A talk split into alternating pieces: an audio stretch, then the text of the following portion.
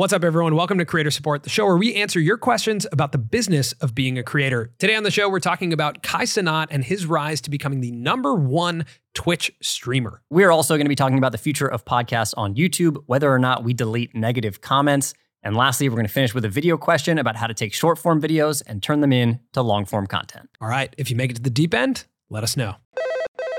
All right, our first question comes from the subreddit, and it is just titled Kai and Speed. I'd love for you guys to give your take on how Kai Cenat and IShowSpeed have built their streaming empires out of nowhere at a young age.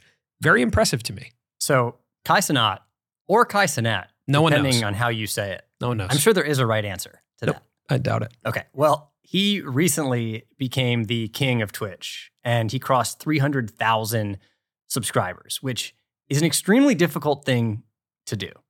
Yeah, and those are paying subscribers. That's what I was going to Yeah, say. Those yeah. are paying subscribers. right. And live content is one of the most inconvenient Mhm. in some ways because you have to have obviously everyone there at the same time Mhm. watching a stream. And that's something that Kai Cenat has proven to be really good at in his rise is having, you know, over a hundred thousand people live watching at the same time. Now, Ludwig held the record before. He crossed 280,000 subscribers uh, during his subathon, which was kind of an accidental subathon. He was home after getting a surgery and was like, I'm going to just stream. And, you know, like you guys can control if the time goes up, if I Mhm. have to keep streaming. If you guys subscribe, then the time goes up. And that ended up in him breaking the record, not by intention. With Kai, he kind of intentionally set out for a subathon with the mission, you know, of of I think pushing the subscriber goal. So this was like a conversation that happened, and then it did happen. It was incredible. Three hundred thousand plus subscribers, by the way, at four ninety nine. That's a lot of money. Yeah, it's a totally different business. It's a, it's a different business. Yeah, it's pretty wild. So to break down how he was able to cross this milestone so quickly, I think there's a few reasons. First thing I'll say is, you know, the question read, how was he able to do this at such a young age? And while he may seem like an overnight success, he has been creating content online since he was a really little kid. Like Yeah. making skits Mhm. on Facebook and then taking it to Instagram, Mhm. launching a YouTube channel, and then coming over to Twitch. And even when it comes to his subathon, one of the things that made it really interesting was that it was extremely programmed. Like he had Yep. producers who were coming up with all different types of scenarios that would make it entertaining, whether it was a Hot One style segment or uh, doing like his version of The Bachelor Mhm. or having cameos like KSI and Benny Blanco. Like there was a lot happening. And even that was something that he's been learning how to do and implementing, you know, before doing this subathon. He would do 24 hour streams that were produced like this. Mhm. So he has experience in creating a scenario where he can stream for a long period of time and have new and interesting things happening. I think the short answer is like I've never watched a Kai Cenat or IShowSpeed live stream. Kai Cenat, IShowSpeed, Adin Ross, never seen a stream Mhm. ever. Seen tons of content from those guys. It's flooding our feeds, right? And I think it's it's because the way that streamers are operating right now is filming live clips, filming a series of live clips. Mhm. One thing that Ludwig said was like his subathon was pretty boring. He said what people talk about when it comes to his subathon is how much money he made. No one really talks about what happened in the subathon because it was pretty boring. Because Ludwig in particular didn't really program Yeah, he it didn't in the same way that Kai did. Right. Essentially, there's there's three things that happen in streaming outside of the live. The live can be four hours, eight hours, 24 hours, whatever. But what happens is you have clips, which is the actual streamer cutting out clips and putting them on their own platforms. Then you have VODs, right, which is like the full replay of the live. And then you have uh, reposts, which is like someone else clipping out your content and putting them across. What Kai has done really well, I think, is programmed, like you mentioned, for all of those things. So he has a clip of him trying on an Iron Man suit, right? Now that goes on his Kai Cenat live channel. It goes across social. And now you're kind of like, I'm interested in the context of how this all happened. So I'll go back and watch the VOD, which is the full length replay of the live. Mhm. And that also happens with other people becoming so attached to these streamers that they're actually clipping out their content and pumping them across social as well. So, like, the actual live stream is, although a lot of people are watching it, it's the least watched thing they do. Mhm. it's the clips, the replays, and the reposts that people are engaging with. And that makes Kai Cenat and IShowSpeed some of the most prevalent creators on any platform today, even if you don't watch their lives. Yeah, because 100,000 people watching live is a lot when it comes to live. Yeah. But in the grand scheme of online viewership, Yeah, it's not it's not a ton. yeah, it's really Yeah. not a ton. But if you look at the the YouTube channel Kai Cenat Live, which is all of his clips, and you look at how many clips come out, it's pretty insane. Like it's it's you know 10, 15, 20 clips um, in a row that are getting uploaded. It reminds me of when Ludwig did his chess boxing event, and that was live, and a ton of people were watching it live, but all the the boxing matches were clipped out like in real time and put up, and those gained a ton of viewership. Mhm. And I think that this world, this generation, even traditional media is following this right now. Saturday Night Live. It's live. Yeah. Do you watch it live? No. You watch the clips on Instagram or YouTube or Twitter when something is good and goes viral, right? Same with late night. You don't watch the full late, you don't even know what time that's on, but you watch the clips. And I think that all these streamers are building with clips in mind. They're even probably saying things that they know other people will clip. They're, you know, doing actions that they know other people will clip. They're knowing when they're going to clip. Like everything comes down Yeah. to clips. I mean, if you look at his YouTube channel, the amount of what look like produced videos that have come out in the last Right, two right. weeks is unreal. Mhm. But it's just because he's put himself in positions for interesting things to happen live Yeah. so that he can then have videos that come out of it. Like you look at his channel, it seems like every single type of YouTube video you could possibly make. Mhm. It's just that he filmed it live so that there's not much Right. editing. Right, right, right. It's yeah. very similar to what we learned from Rhett and Link and how Yeah. they shoot Good Mythical Morning. It's like have a producer and have a team that sets you up for success so that once you're live, it's just interesting. Mhm. You don't need to spend tons of hours in post production. no, you're just, you're literally going in, out, there's the clip. Mhm. and you're yeah you're live making a show so i think that's like that's the short answer to why these guys have been able to so quickly do it right Uh, the the like longer exploration of it is like their personalities right like they are they are the types of people who are naturally engaging when you put a camera on them Mhm. we talked about this with MrBeast when it came to emma chamberlain he was like that's someone who's naturally engaging on camera and i think that when you look at that type of person, that's not every creator. Not every creator can be like, cameras on me, I'm entertaining you. Yeah. And if you are that type of creator, putting yourself into situations that can be clipped and that can rely on that, I think works well. I'm bringing this up because I want to talk about Emma Chamberlain's new podcast on Spotify, which is a video podcast. And she is sitting in a room by herself for 58 minutes doing a solo podcast, one shot. And I found it interesting. And there's a lot of clips. There's a ton of coming out. clips. Many Yeah. of which she's not posting herself, Mhm. but people are just clipping out some of the moments. It's not too dissimilar. It, it's the same thing. Yeah. I, I actually think Twitch streaming and long form podcasting is where the creator economy is moving because of everything we just said. It's like, how can I be more, ava- more like prevalent and more accessible across online platforms without the heavy lift of coming up with ideas and producing them and editing them? It's, I mean, it's a little meta, but we're sitting here Yeah. on camera recording a live show, live to tape, right? That now we're working on clips and we're hopeful that other people will clip us too if we say something interesting. You know, it's like we're, we're working in the same direction. But even for Kai Cenat, when he crossed 300,000 subscribers, he then has a conversation on that same stream uh, with a group that I believe it's called like Boys Night. Yeah, it's his group. Yeah, His group, he essentially has a podcast. yeah he does have a podcast. It just is a segment within his live stream. That's right. Yeah. And then he can clip that out and then it's a pod. Yeah, it's a pod, Yeah. yeah. Yeah. Yeah. He's part of a collective um, called AMP. And uh, yeah, I think like all in all, the clips also create FOMO for you to like not be a part of something. You know, like if you if you see a clip and you're like, hmm, I kind of wish I experienced that live, you know, that then it's it's just all this cycle of getting back into like, oh, I'd, I kind of want to be there live. And if you miss it live, no problem. You can watch the VOD. And if you don't want to watch the VOD, you can watch the clip. And if he didn't clip it, someone else clipped it. It's like Mhm. all the content is available. Um, now, I don't know what this is doing for creative work on the internet. Like the fact that this is like very strategic, right? It's like a very strategic thing to do. It's it's a way to get out more content more effectively, more efficiently. Um, and I just wonder, like, I, I'm coming fresh off of listening to Emma Chamberlain's podcast about creativity and her asking the question of has every creative thing been done? Like, has has has every creative thing been done on the internet? And are we now just at a point where you want to see a specific personality do a thing you've already seen before? It's a good question. I mean, it's a version of what has been done before.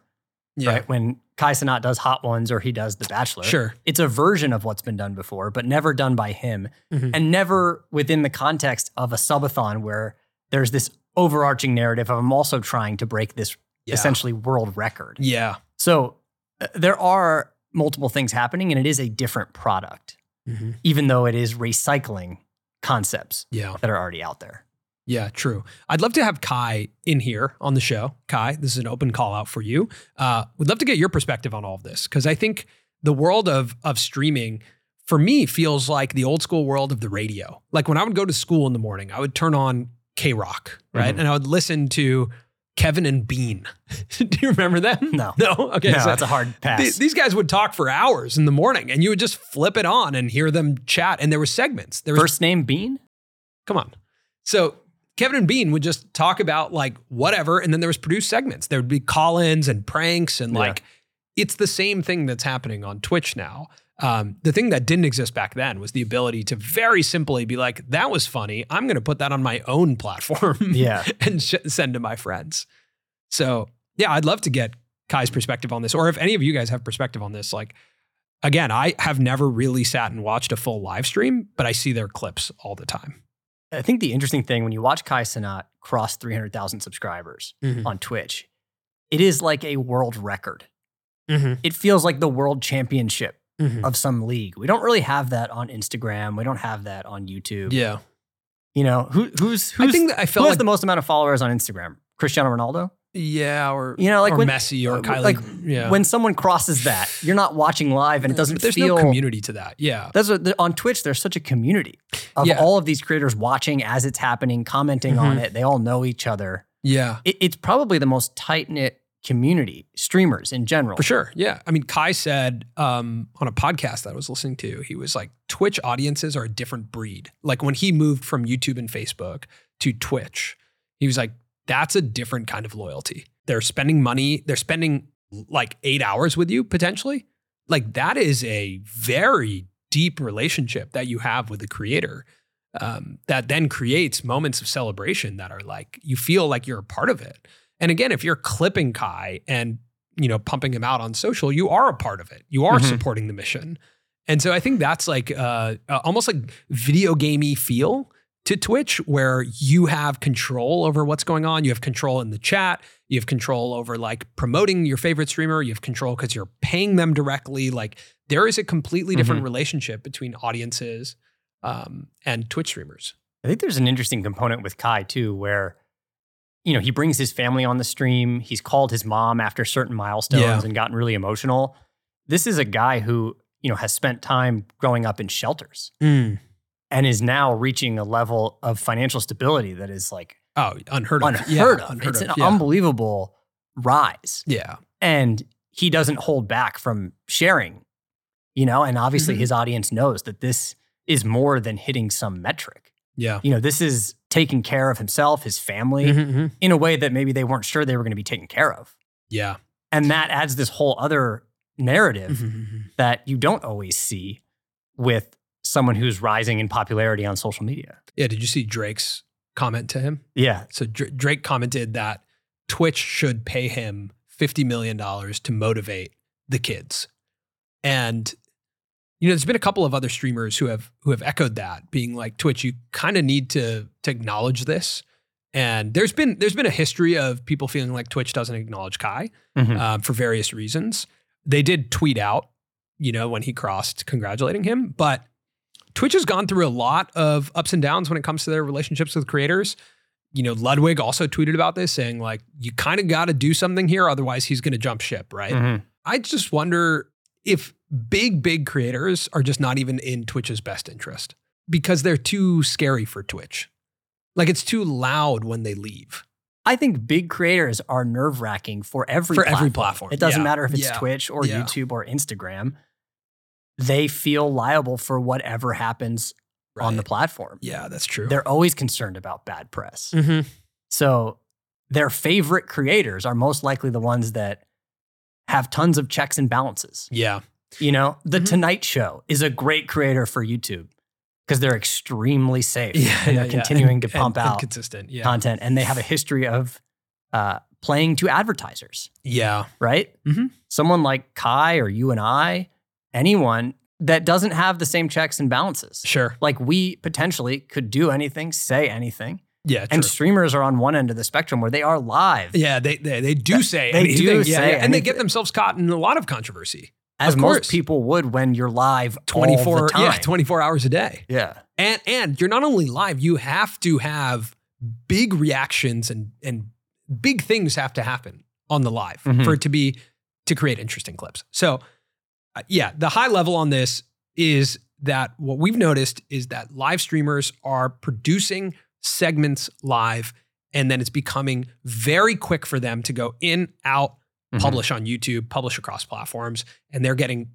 big distribution by publishing good concepts, all shot live. And Kai Cenat did it to a degree that I don't think we've ever seen before. Yeah, and with a personality that matches that energy, right? And a Yeah, frequency that we haven't seen before. Yeah. Did you see IShowSpeed in the um, Sidemen football match, the No. charity football match? He was so entertaining. Like he's just a pure entertainer, and I think that you know that breed of like theatrical personality fits really well into streaming because they don't need much editing to be entertaining. Mhm. So I think it's important to like look at yourself on a spectrum of where you lie on that. You know, from a from a creator standpoint.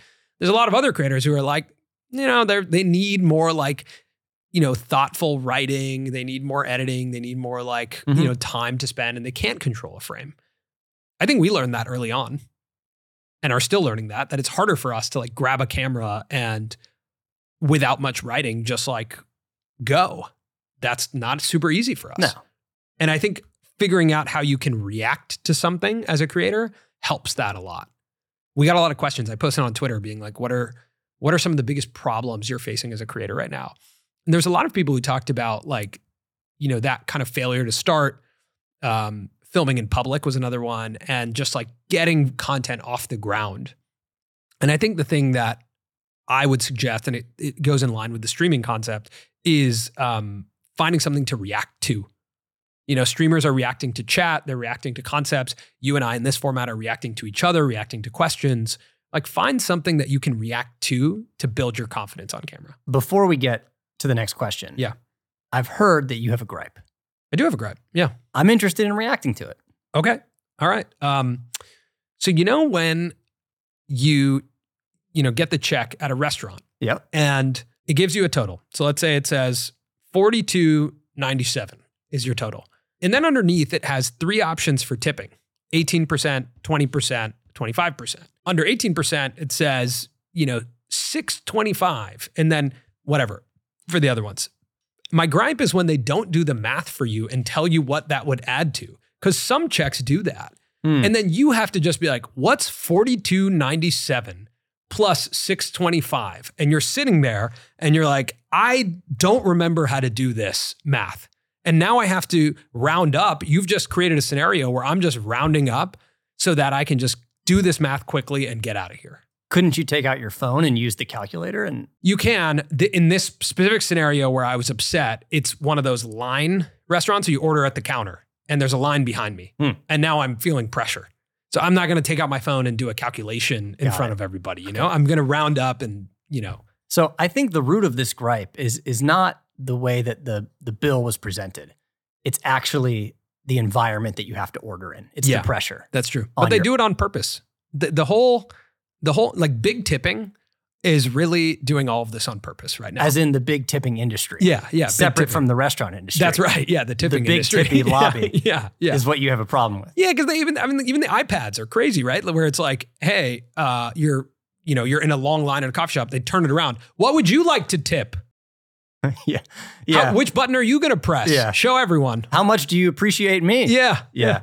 Yeah. Okay. Show everyone. All right. Well, before we go further on that, I'll share one gripe Okay. just quickly. I Sure. was I went into a clothing store this weekend and I was wearing sweatpants.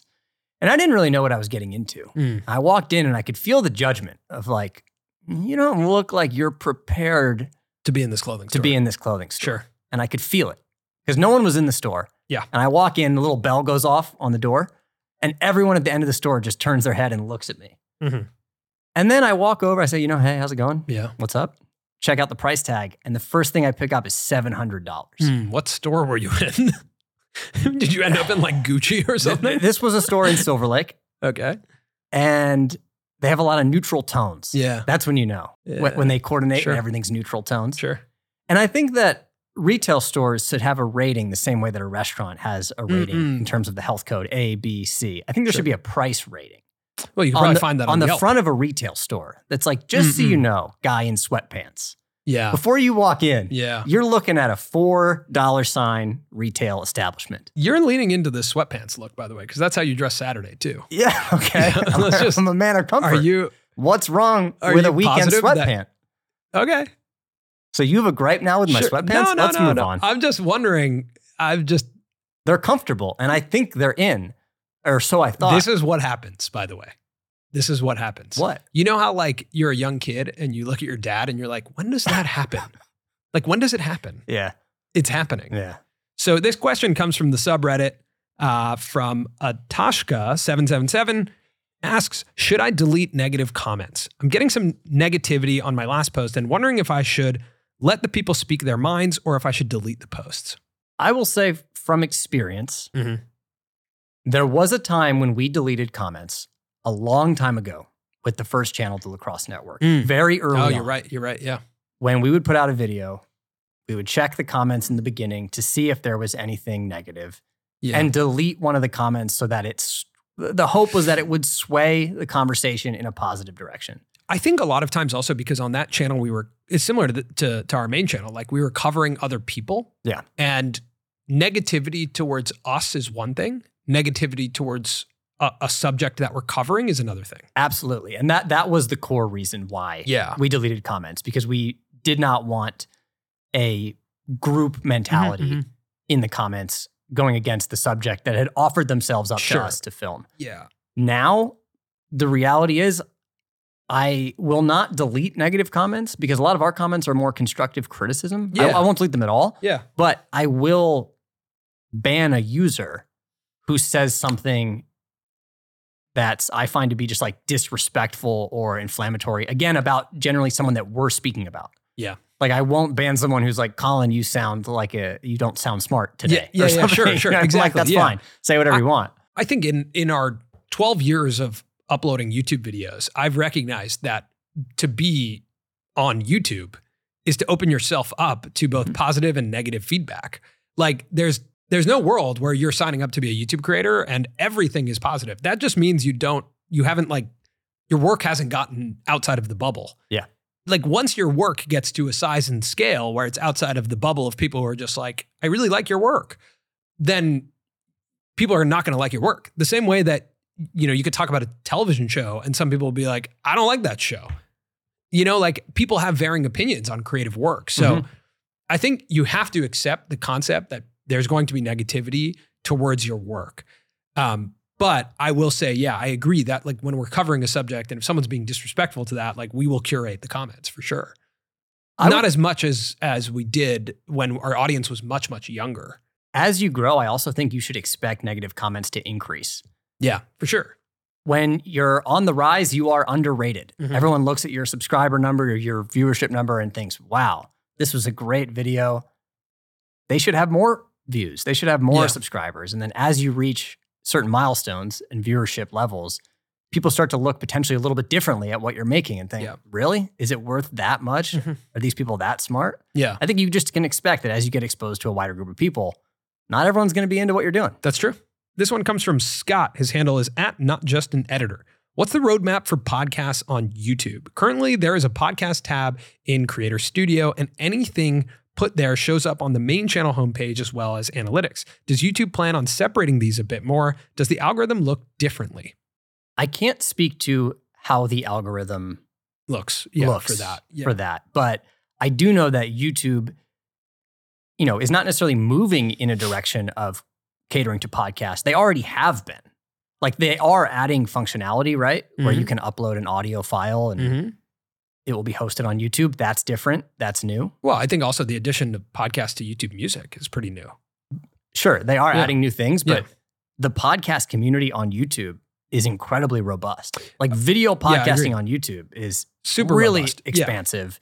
So many of the top creators have shifted completely to podcast format. Yeah, I think what what so YouTube is leaning into podcasts. Now, YouTube's advantage in podcasting is uh, by far and away search, right? Search and discovery in podcasting is a major problem.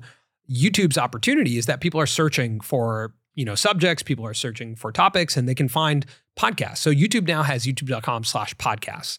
That is a feed of a bunch of different video podcasts. Now, adding the RSS feature to YouTube Music, adds downloads to your charts. So now, like we see when people listen to our show on Spotify, we see when people listen to our show on iTunes, um, you know, Pocket Casts, all types of different. Now we'll see YouTube Music, which is a pretty big deal.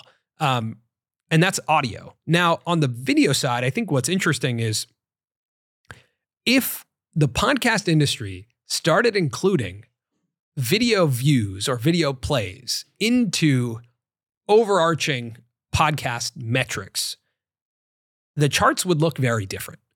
You look at Flagrant, right? Andrew Schulz, Flagrant. Like, I would assume the majority of their v- listenership is coming through YouTube. It's more enjoyable to watch it. It's a talk show. There's a new, like, whole new genre of podcasting that's happening, which is, you know, what a lot of people call vodcasting video on demand. If you if you've heard me say Okay. VOD a couple times, it's video on demand. So vodcasting, which is like basically the direction that all podcasting is moving. Um, and if you add those numbers, you the charts would look totally different. Actually, uh, the Impaulsive guys talked about this on one of their recent episodes. They were like, if you added our YouTube viewership numbers, like we might actually be in the top three podcasts. It- that's pretty crazy. Mhm. So I, I wonder if that will change, if everyone will accept that like there's a new, you know, form of podcasting, or if these video talk shows and vodcasts will be treated a little differently. I do think there is an advantage to not having video when you're podcasting. Huge advantage. Yeah. Namely, it stays extremely low lift. It's low lift and it's private. Yeah. Outside of the charts. And and that's something that I think is really interesting to think about as a creator. the right? fact that if you don't add video to your podcast, no one can see your listenership. Yeah, unless you add video on Spotify, then it's, you know, whatever. Because there's no viewership number there. And and Spotify is adding video. Again, Emma Chamberlain is exclusive to Spotify now. Her video is there. If you watch her podcast there, you can watch her on video. But adding YouTube specifically um, opens you up to like it's, it's one of the most interesting things about YouTube is that your all of your performance numbers are just out there, Mhm. right? As an audio show, like how many listens does like I don't know Joe Rogan get? Like people kind of know, but they don't actually know per episode. If it was on YouTube, you'd be like, oh, that's how many people have watched this video. exactly. So I think beyond that, there's also a lot of advantages in terms of like production and It's super comfortable re- Yeah. to record without video. for sure and, and remote. We recorded when we were audio exclusive on creator support. We recorded remotely, and no one Mhm. no one knows. Like it's a really great advantage. It's easier to cover cuts. I Mhm. mean, Dax Shepard with Armchair Expert, oh, he's cutting. he's cutting like Big time. crazy, Yeah. from my understanding, yeah, and yeah. you can't see it. That's true. Um, all right, next question. This comes from the Bentist. Thoughts on the future of deepfakes and creator impersonations? Also, how could it affect brand deals? No longer have to go just tell them that you're down and they auto generate you into an ad. Could be even easier for us to make money and do brand deals in the future. Yeah, it's it's it's pretty wild because I do think that like celebrity endorsements is probably where we're going to see it first because celebrities are very particular about their shoot days. So if if you know a brand books you for a commercial, you're like, yeah, I got one shoot day, you know, and if they have to reshoot, if they have to you know change creative, if that day doesn't work for everyone, like there's too many factors when it comes to that logistically. So there might be a world where it's like, just get me a body double, put his face on it, and then we can film for three days and we pay a license fee. Very possible. Probably more likely than you know we all want to admit in the short term.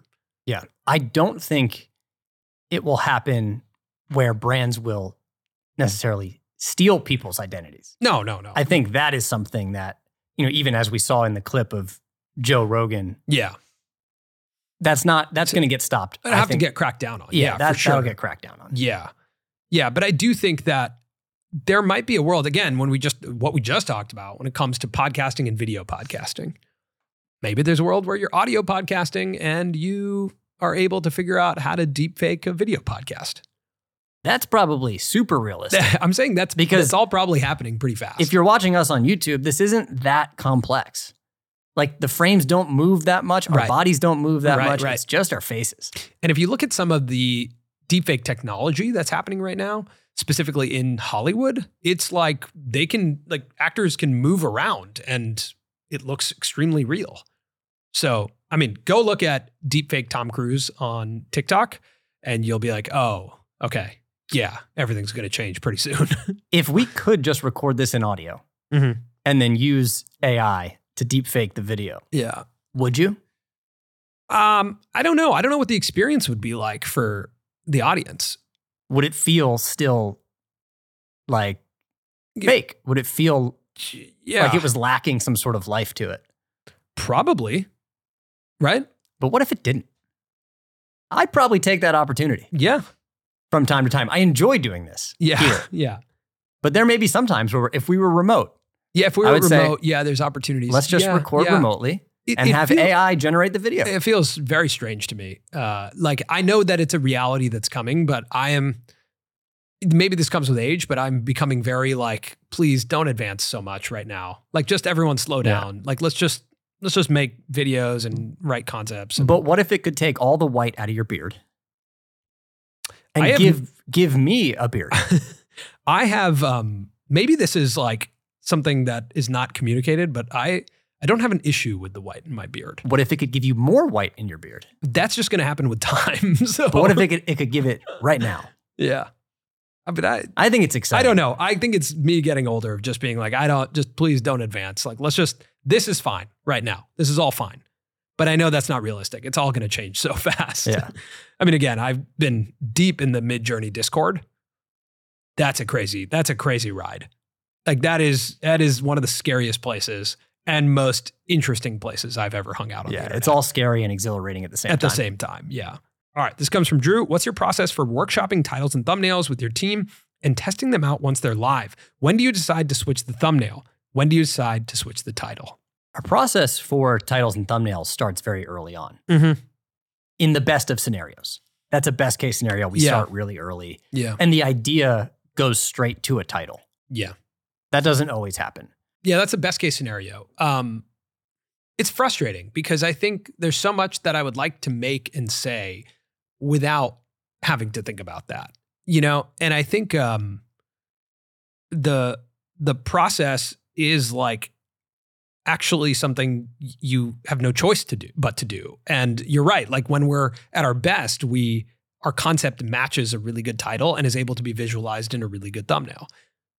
And we have a meeting once a week with Jay on our team, uh, who's a consultant for us when it comes to thumbnails, because we need a lot of help. We need a lot of feedback on that.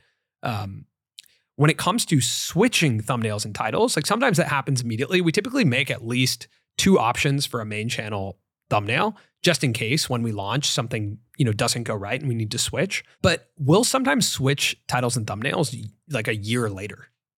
And I think what we've recognized is that you know the lifespan of a video, especially the type of videos that we make on the main channel that feature other creators, like you know Mark Rober just uploaded his bedbugs video. We'll likely see a bump in our interview with Mark Rober because general interest in Mark Rober is going to peak. So we're, we'll take a look at that and say, is there an opportunity to change that thumbnail to be more topical or more a title to be more topical with this moment um, to attract a new audience? And so we'll look at like big moments like that. We'll look at CTR dropping over periods of time. Like if the CTR has dropped to a complete halt, there's no reason to not try and switch the thumbnail. Like why not? And we've seen that impact significant, like significant amounts of viewership. I think our Marques interview from last year was one that we swapped the thumbnail like six, seven months later, and then it picked up.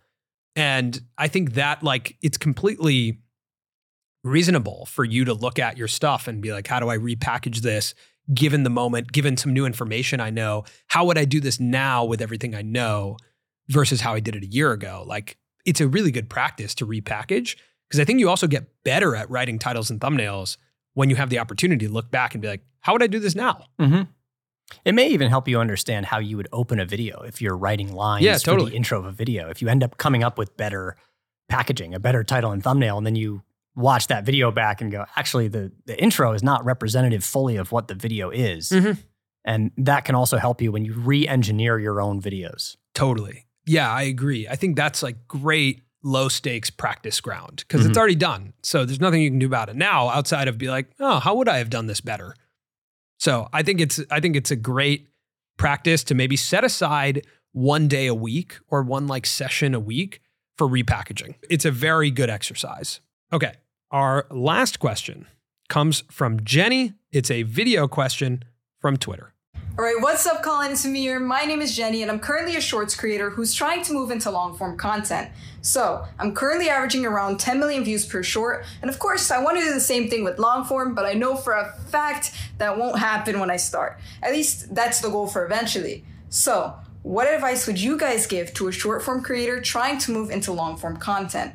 Right now, my main problem is kind of figuring out the pacing and not being so fast in a long form and not being too slow because I'm trying to force the slow pacing because it's a long form. And then my other question is actually advice for converting those viewers. I'm mainly using shorts as a top funnel, but I don't even know where I was going with that. I think you guys get the question. So let me know what advice or general tips you guys would give to a short form creator moving into long form content. Thank you guys in advance. Man, 10 million views on each short is that's insane. insane, right? Yeah, what world are we living in? It's- It's crazy that that's like, uh, yeah, that's that's amazing. Um, okay, so I think this is going to be a problem that arises for a lot of creators trying to make the jump from short form to long form content. I think Jenny, you are completely correct in thinking that like it's unrealistic that you're going to immediately make the jump to 10 million views on shorts and 10 million views on long form. I think we have to separate those two things as completely different styles of content and almost like YouTube shorts and YouTube long form is just as different as posting to Instagram and posting to YouTube, you know? Mhm. Like they are they are different. Um there there are different expectations from the audience, there's different um, styles of content, different subject matter, different things that work. So they, they are different. That's like number 1. I think that everyone should accept. Yeah. And and when it comes to pacing along those lines of expectations, with a short, you're coming across someone's feed and you have an instant to hook them. Mhm. Truly, because they weren't expecting you to be there. Yeah. All of a sudden it's like roulette. And it's like, oh, here's someone new. Mhm. So the pacing often in shorts is quicker. People are getting to the point a lot quicker. When it comes to a long form video, you have to go through a title and a thumbnail. People are making an active choice. So I think that you can have some confidence in the long form video to go slower Mhm. because people have already made a deliberate decision to be there. Yeah. Not that you can waste their time, but from a experience, a viewer experience, personally, I want someone who's confident that that I'm there and I'm not going away. Yeah. Like that's what I desire. I am at a point where when I'm watching a long form video and it moves at the pace of a short, I can't handle it. I'm like, you're you're playing scared. totally. You Yeah, yeah, are yeah. editing as if Mhm. I have a million other things going on and I'm about to leave. Yeah, and you're, it seems underconfident. you're editing as I'm one foot out the door. Yeah. Like, and I think um, I agree with that. And it's scary. I, I don't want to say that it's not scary to be a YouTube creator and experience something where you hit great retention and and a lot of people stayed and and they watched and it hit a lot of views. To try and replicate that, you do end up starting. There's a lot of fear that goes into that. Like you don't want to get a 10 out of 10. You don't want to, you know, not progress your career. You don't want to have something that has low viewership. Those are those are like scary things. But back to the the Emma Chamberlain podcast, I said this to you this morning. She had a great quote there where she said, "Quality creativity doesn't beg for your attention."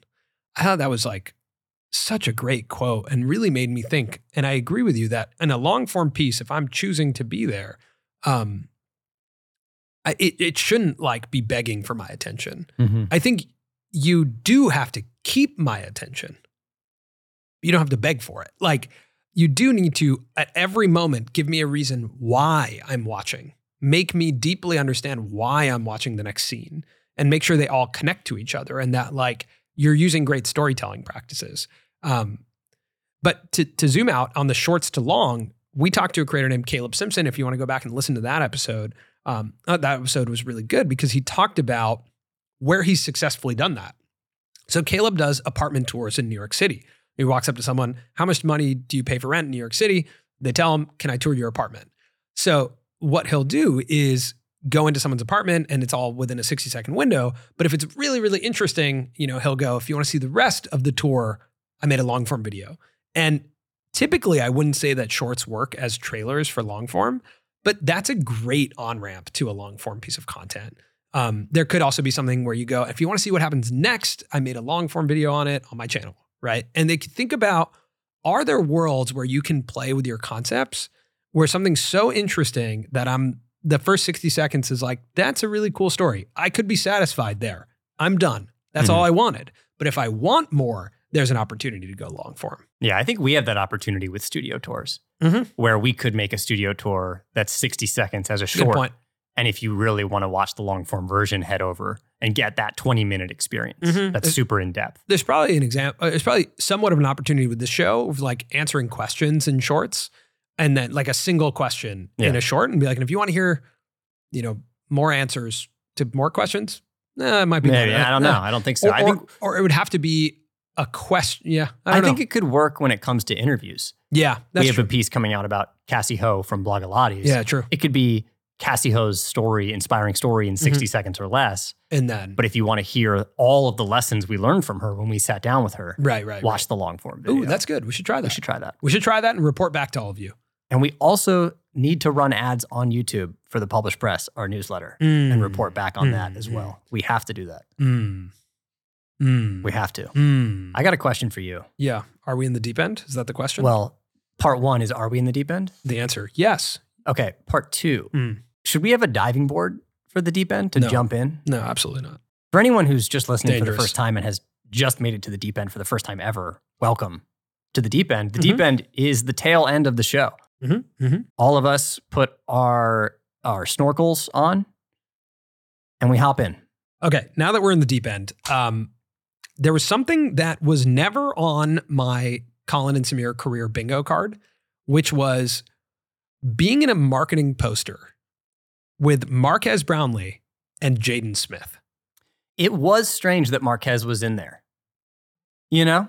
Because Yeah. like us and Jaden, of course, yeah, us and Jaden are come yeah. hear us speak. Same. It's like Yeah. Colin and Samir and. Jaden. You could almost add his name to our so, name. So this is an event that we're doing with Samsung. It's our second year doing the event. It's an awesome event. It's like a, a you know small, tight knit group of creators. We get to spend a lot of time. Jaden Smith's going to be there. He's part of the lineup. Like, are we going to be in the green room with Jaden Smith? I think we should prepare to be in the green room with Jaden Smith. Okay, what are you going to say and by when you see him? prepare, I mean prepare what to say. It's also our second time Prepare. meeting him. Do you think he'll remember the first time? No, no. We should prepare for that. Okay, right. We should prepare what we're wearing because he dresses really cool. but th- what, what does that mean? You have to match how he dresses. You always, yeah, of course. You just have to ha- have your A game.